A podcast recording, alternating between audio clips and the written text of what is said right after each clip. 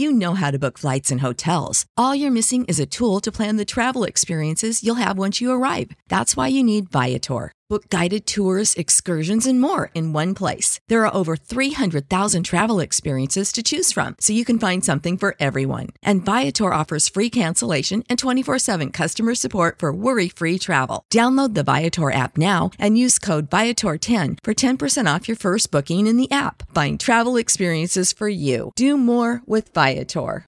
Save big on brunch for mom, all in the Kroger app.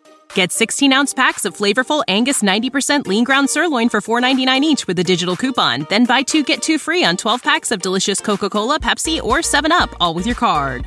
Shop these deals at your local Kroger today or tap the screen now to download the Kroger app to save big today.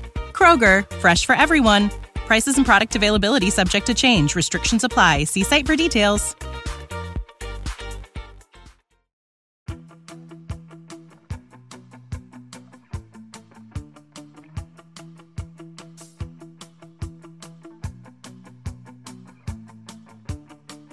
La Fantascientificas Production presenta Fantascientificas Zipped. Do you smile for Arabian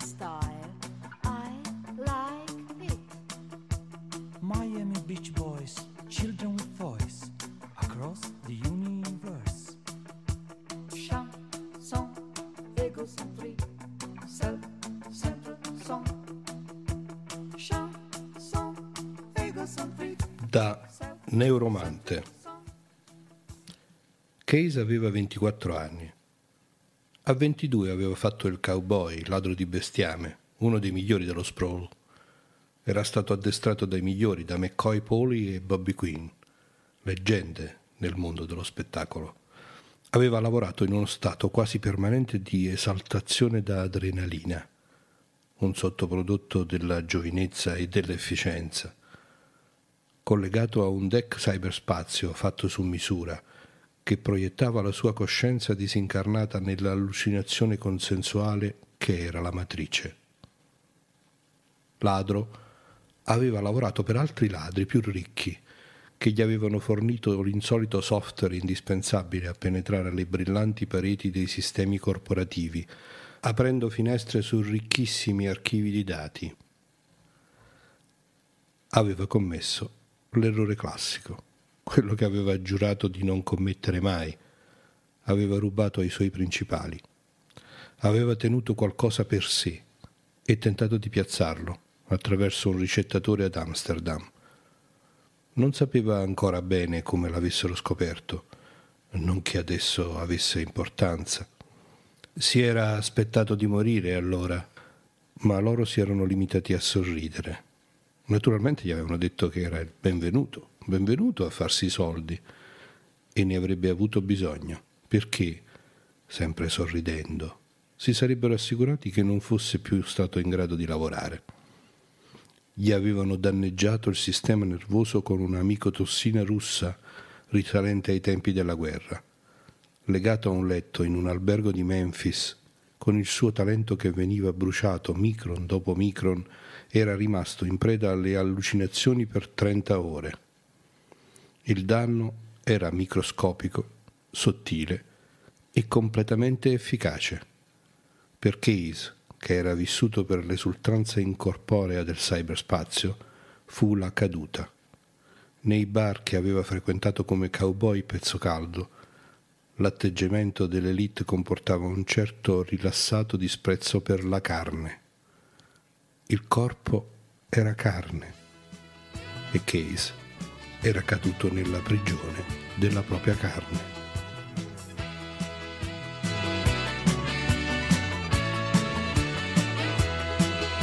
Chi sono, dove sono, quando sono assente di me?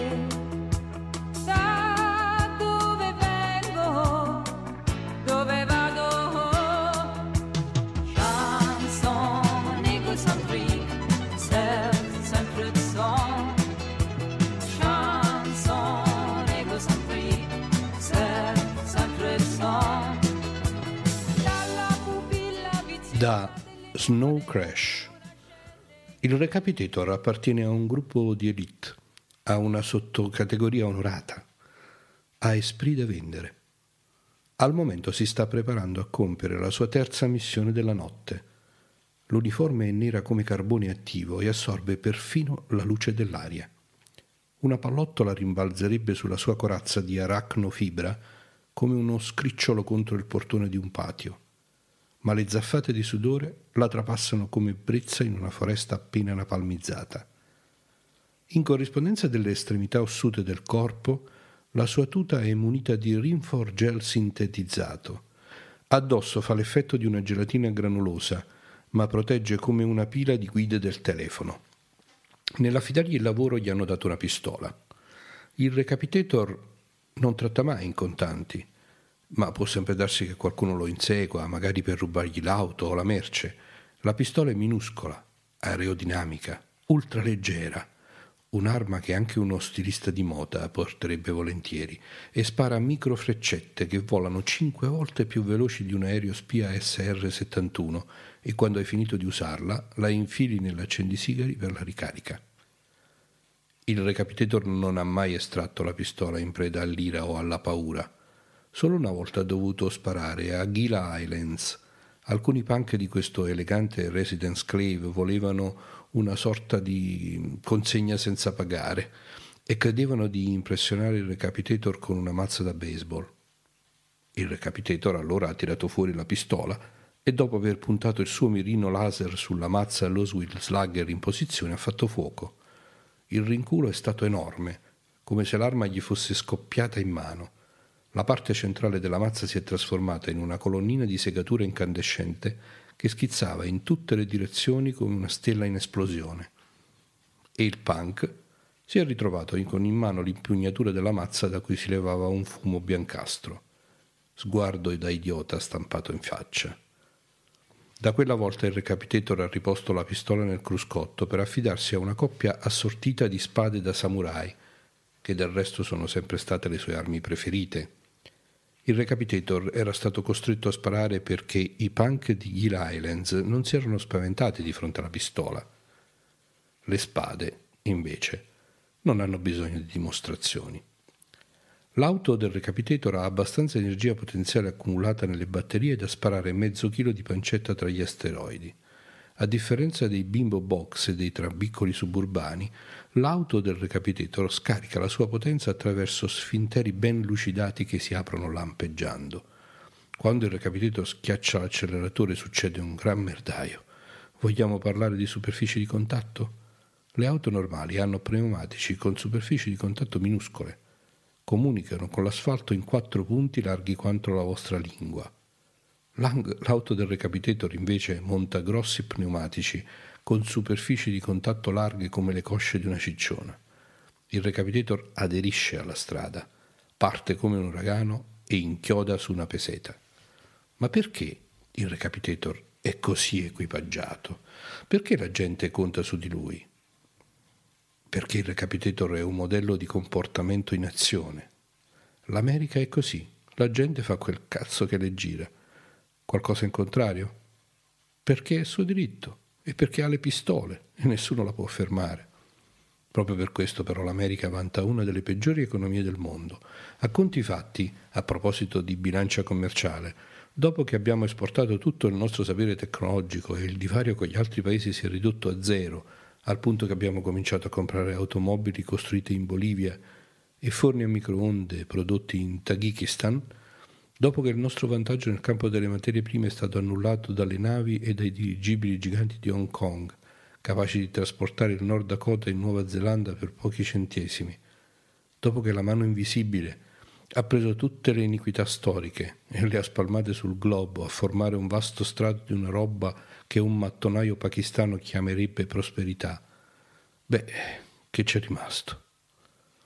Ci sono rimasto solo quattro cose che noi americani sappiamo fare meglio di chiunque altro. La musica, i film, microcadici, software e la recapita di pizze ultra rapida.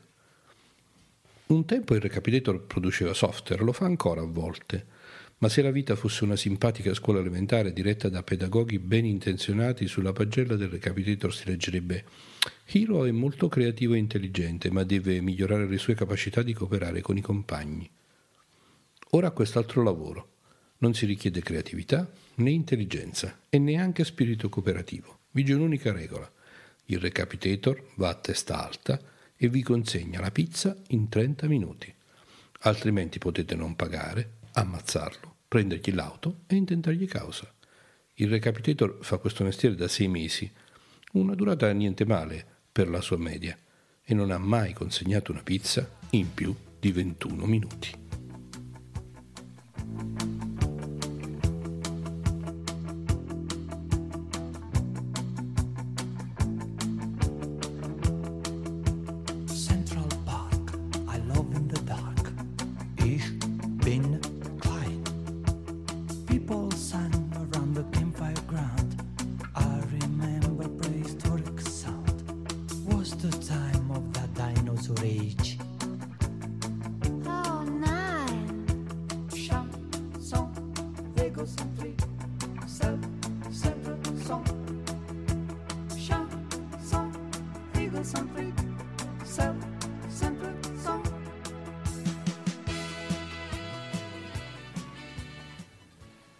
Da profondo blu. Lentamente, lentamente, non rovinarle, non romperle. Una dopo l'altra le minuscole viti scivolarono fuori dall'involucro di plastica della piccola radio e caddero tra le dita lunghe, eccessivamente muscolose del giovane uomo. A un certo punto per poco non danneggiò le minuscole scanalature di una delle viti e dovette fermarsi si appoggiò allo schienale della sedia e attraverso la piccola finestra osservò il cielo coperto che sovrastava la contea di Santa Clara finché non si fu rilassato. Erano le otto del mattino e lui stava compiendo quella difficile operazione da eh, oltre due ore. Alla fine tutte e dodici le viti che fissavano l'involucro della radio vennero rimosse e appoggiate sul lato adesivo di un post-it giallo. Wyatt Gillett staccò lo chassis della Samsung e prese a studiarlo. La sua curiosità, come sempre, era impetuosa come un cavallo da corsa. Si chiese perché i progettisti avessero lasciato tutto quello spazio tra una scheda e l'altra, perché il sintonizzatore usasse proprio quella particolare frequenza, quale quantità di metalli fosse stata usata per le saldature. Forse quello era il design ottimale, ma forse no. Forse i progettisti erano stati pigri o distratti. Esisteva un modo migliore per costruire quella radio? Il giovane continuò a smantellarla, staccando anche le schede dei circuiti. Lentamente, lentamente. A 29 anni, Wyatt Gillett aveva il volto scavato di un uomo alto 1,83 m che pesava 70 kg, un uomo del quale la gente pensava sempre dovrebbe mangiare di più. Aveva i capelli scuri, quasi neri, che da diverso tempo non venivano né lavati né tagliati. Sul braccio destro aveva il goffo tatuaggio di un gabbiano che volava sopra una palma. All'improvviso rabbrividì nell'aria fredda della primavera. Un tremito scosse le sue dita e ruppe la scanalatura sulla sommità di una delle minuscole viti. Sospirò, rabbioso. Benché Gillett fosse molto dotato dal punto di vista meccanico, senza l'equipaggiamento adeguato poteva arrivare solo fino a un certo punto e ora stava usando un cacciavite che aveva ricavato da un fermaglio.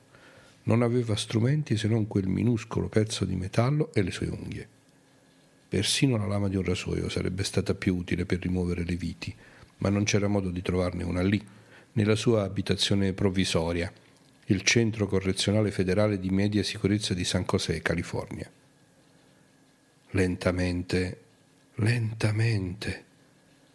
Una volta smontata la scheda del circuito, Gillette individuò il santo Graal che stava cercando, un piccolo transistor grigio, del quale piegò i fili sottili fino a farli cedere.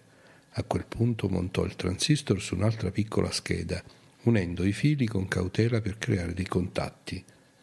Avrebbe dato qualsiasi cosa per un saldatore, ma anche quell'articolo, naturalmente, non era disponibile per i carcerati.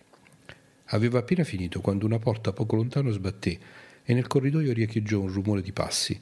Gillette sollevò lo sguardo allarmato. Qualcuno si stava avvicinando alla sua cella. Oh Cristo, no, pensò. I passi erano a meno di una decina di metri di distanza. Il giovane fece scivolare il circuito su cui stava lavorando dentro una copia di Wired e rimise frettolosamente i componenti nell'involucro della radio che infine appoggiò contro il muro. Si sdraiò sulla branda e cominciò a sfogliare un'altra rivista 2600, un giornale per hacker, pregando il dio generico a cui persino i prigionieri atei cominciavano a rivolgersi dopo un po' di tempo che si trovavano in carcere, ti prego, fa che non mi perquisiscano.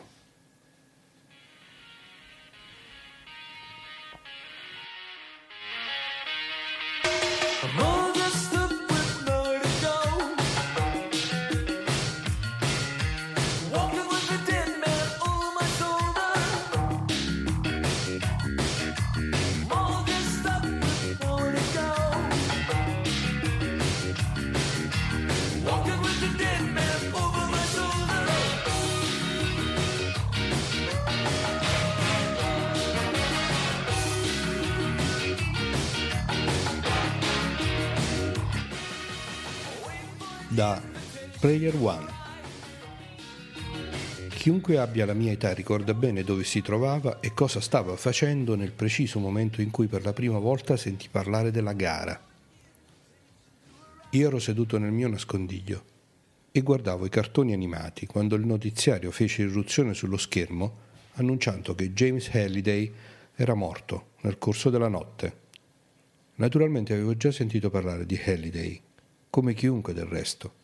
Era l'ideatore di videogiochi che aveva creato Oasis, il gioco multiplayer online con milioni di utenti, che si era gradualmente evoluto fino a diventare la realtà virtuale connessa su scala globale che la maggior parte dell'umanità usava ormai quotidianamente. Il successo senza precedenti di Oasis aveva reso Halliday uno degli uomini più ricchi del mondo. Oh, sulle prime non riuscivo a capire perché i media avessero tanto a cuore la morte del miliardario. In fondo gli abitanti del pianeta Terra avevano ben altro a cui pensare. L'inarrestabile crisi energetica, i catastrofici mutamenti climatici, le carestie, la fame, la povertà, le malattie, una mezza dozzina di guerre, la solita storia. Cani e gatti che vivono insieme, isteria di massa. Generalmente i notiziari non interrompevano mai la visione di sitcom e soap interattive, a meno che non fosse accaduto qualcosa di grosso, come lo scoppio di un'epidemia letale o la distruzione di un'altra grande città inghiottita da un fungo atomico. Cose così, mm, importanti.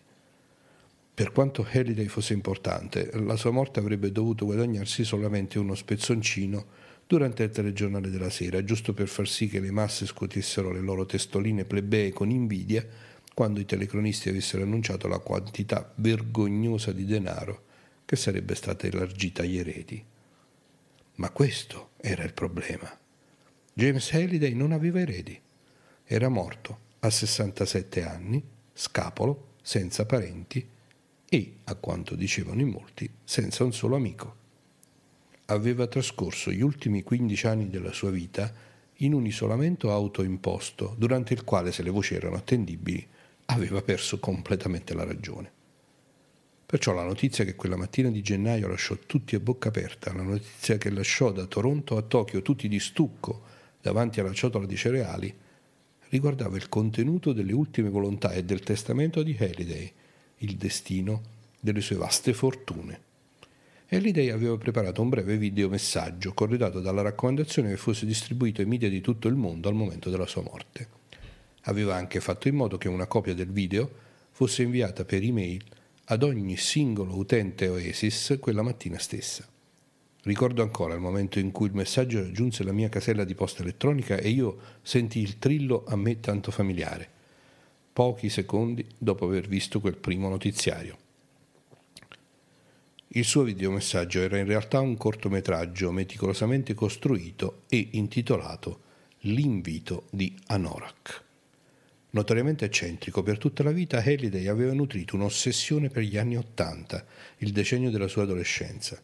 L'invito di Anorak era strapieno di riferimenti semi sconosciuti alla cultura pop degli anni Ottanta riferimenti che riuscii a cogliere solo in minima parte quando guardai il filmato per la prima volta. L'invito di Anorak si apre con un suono di trombe, l'attacco di una vecchia canzone intitolata Dead Man's Party.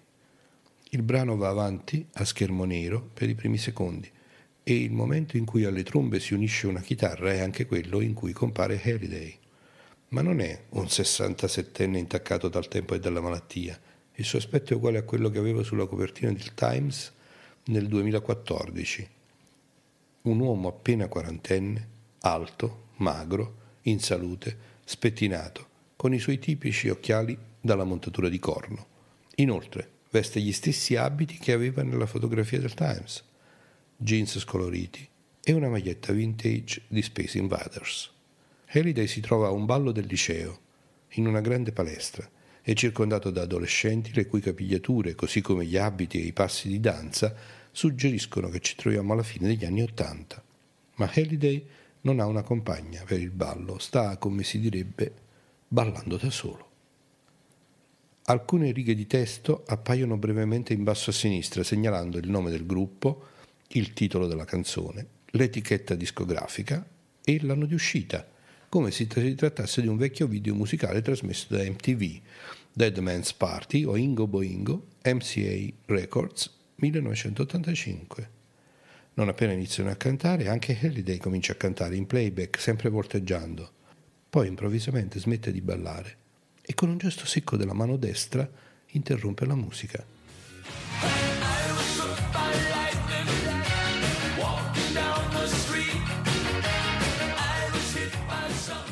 In quello stesso momento i ragazzi che ballano sullo sfondo spariscono, così come la palestra e la scena cambia all'improvviso. Ora Halliday si trova davanti a una camera mortuaria, accanto a una bara aperta. Un altro Halliday, molto più vecchio, giace all'interno della bara con il corpo emaciato e devastato dal cancro. Due quarti di dollaro scintillano sulle sue palpebre.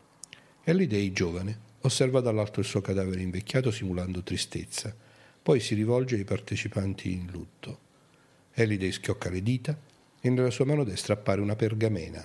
L'apre con ostentazione e quella si srotola al suolo lungo il corridoio davanti a lui. Quindi Halliday rompe la quarta parete, si rivolge agli spettatori e comincia a leggere. Io, James Donovan Halliday, nel pieno possesso delle mie facoltà di intendere e di volere, con il presente messaggio stabilisco pubblico e dichiaro che questo documento costituirà le mie ultime volontà e il mio testamento e revoco ogni testamento di qualsivoglia natura redatto da me in precedenza. Poi continua a leggerlo, sempre più velocemente, sciorinando molti altri paragrafi in fitto gergo giuridico, finché non arriva a parlare tanto in fretta che le sue parole diventano incomprensibili. Quindi si ferma bruscamente. Lasciamo stare, dice. Anche a questa velocità ci impiegherei un mese a leggere tutta questa roba. Mi spiace dirlo, ma non ho tanto tempo. Lascia cadere la pergamena che scompare in una pioggia di polvere d'oro. Facciamo che vi illustro i punti chiave. La camera mortuaria scompare e la scena cambia di nuovo. Halliday ora si trova di fronte all'immensa porta del cavò di una banca. Tutti i miei beni, compresa la maggioranza delle azioni della mia compagnia, la Gregarious Simulation Systems, verranno congelati finché non verrà soddisfatta l'unica condizione che ho imposto nel mio testamento. Il primo individuo che soddisferà tale condizione erediterà tutte le mie fortune, al momento valutate per eccesso in 240 miliardi di dollari. La porta si spalanca e Halliday entra nel cavò. L'interno è enorme e contiene una smisurata quantità di lingotti d'oro, la cui mole arriva pressappoco a eguagliare quella di una casa piuttosto grossa. Ecco la grana che vi metto a disposizione, dice Halliday con un largo sorriso. Che cavolo, eh, non è facile da trasportare, dico bene? Halliday si appoggia al cumulo di lingotti e l'inquadratura stringe sul suo volto. Ora sono sicuro che vi starete già domandando cosa dovete fare per mettere le mani su tutto il gruzzolo. Eh, beh, cari miei, una cosa alla volta ci sto arrivando. Fa una pausa teatrale, la sua espressione cambia e diventa quella di un ragazzino che sta per rivelare un gran segreto. Halliday schiocca di nuovo le dita e il cavò scompare. In quello stesso istante Halliday diventa più piccolo e si trasforma in un bambino, con pantaloni in velluto marrone e una maglietta sbiandita del Muppet Show. Il piccolo Halliday si trova in un salotto disordinato, con una moquette arancione scuro, le pareti ricoperte da pannelli di legno e un arredamento kitsch, fine anni 70. Poco distante un televisore Zenith a 21 pollici a cui è attaccato un Atari 2006. Questa è la prima console per videogiochi che abbia mai avuto, dice Halliday con la voce di un bambino. È un Atari 2600, me l'hanno regalato per Natale nel 1979. Si lascia cadere di fronte all'Atari, raccoglie un joystick e comincia a giocare. Questo era il mio gioco preferito, dice, indicando lo schermo del televisore, sul quale un quadratino sta attraversando una serie di labirinti piuttosto semplici. Si chiamava Adventure. Come molti altri videogiochi, Adventure era stato progettato e programmato da una sola persona, ma al tempo la Atari si rifiutava di riconoscere i meriti ai propri programmatori. Perciò il nome di chi aveva creato un videogioco non compariva da nessuna parte sulla confezione. Sullo schermo vediamo che Halliday sta usando una spada per uccidere un drago rosso, anche se a causa della rudimentale grafica a bassa risoluzione si ha più l'impressione che un quadrato stia usando una freccia per pugnalare un'anatra deforme. E così il creatore di Adventure, un tale di nome Warren Rubinet, decise di celare il suo nome direttamente nel gioco. Nascose una chiave all'interno di uno dei labirinti. Una volta trovata questa chiave, un puntino grigio grande quanto un pixel, potevi usarla per accedere a una stanza segreta dove Robinet aveva nascosto il proprio nome. Halliday conduce il suo protagonista, il quadrato, all'interno della stanza, finché al centro dello schermo non compaiono le parole creato da Warren Robinet. Questo, dice Halliday, indicando lo schermo con sincera venerazione, è stato il primo easter egg del mondo dei videogiochi.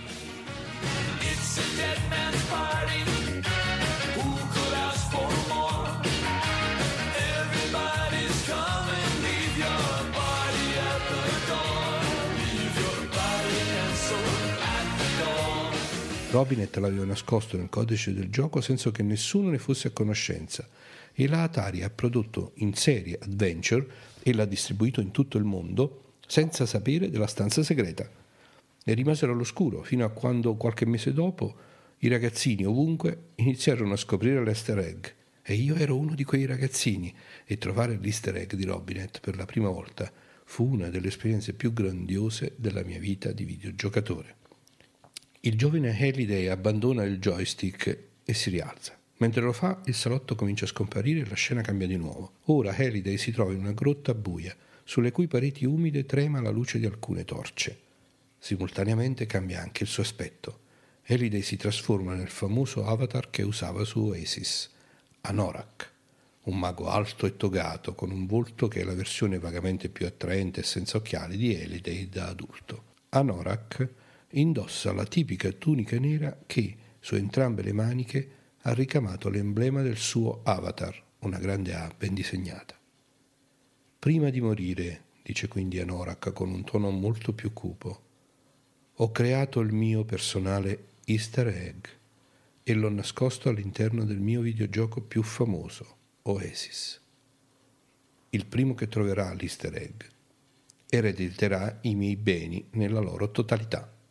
Altra pausa teatrale. È difficile da trovare, non l'ho semplicemente nascosto da qualche parte dietro un sasso. Presumo si possa dire che è chiuso dentro una cassaforte, sepolta in una camera segreta che a sua volta è nascosta al centro di un labirinto situato da qualche parte, solleva il braccio a picchiettarsi la fronte, qui dentro. Ma non preoccupate, ho lasciato qualche indizio in giro per mettervi sulla buona strada. Ed ecco il primo.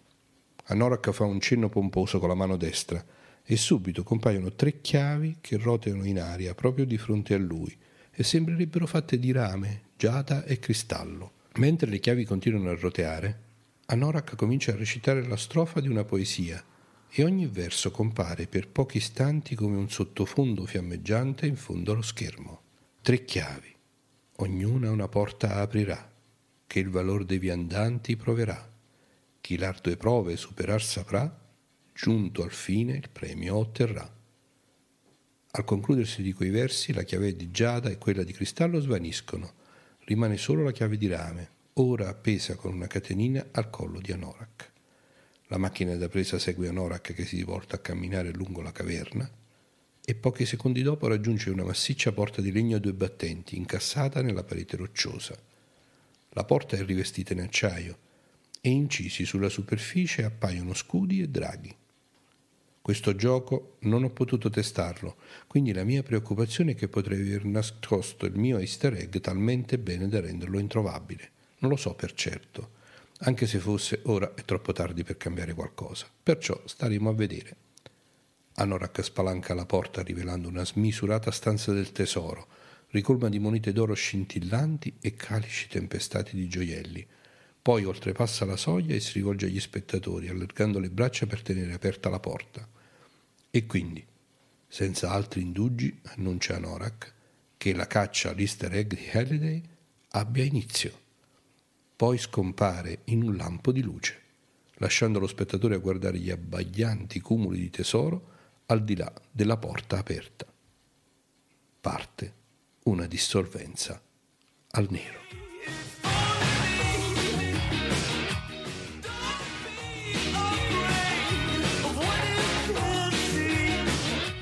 Avete ascoltato Fantascientifica Sister Egg 2014. Un caro augurio di una buona Pasqua dal vostro Cylon Prof. Alla prossima!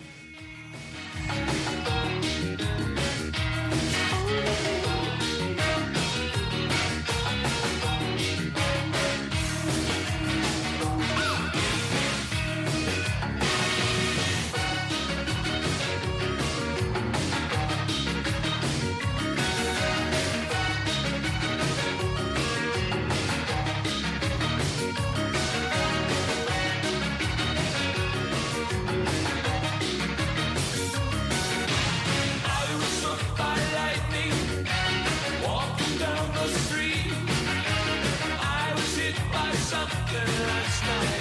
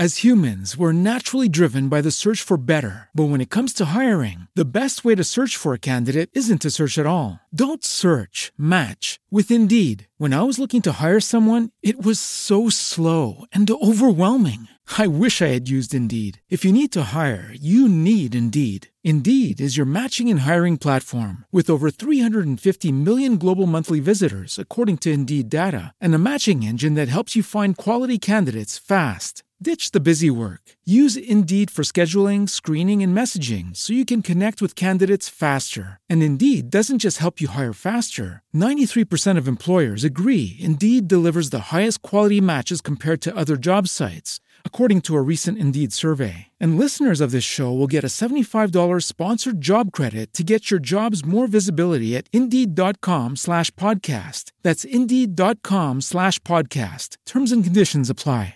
Support for this podcast and the following message come from Corient. Corient provides wealth management services centered around you. They focus on exceeding your expectations and simplifying your life. Corient has been helping high achievers just like you enjoy their lives more fully, preserve their wealth, and provide for the people, causes, and communities they care about. As one of the largest integrated fee only registered investment advisors in the U.S., Corient has deeply experienced teams in 23 strategic locations. Corient has extensive knowledge spanning the full spectrum of planning, investing, lending, and money management disciplines. Leverage Corient's exclusive network of experts to craft custom solutions designed to help you reach your financial goals, no matter how complex they may be. Real wealth requires real solutions. For more information, connect with a wealth advisor today at corient.com. That's C O R I E N T.com. Corient.com.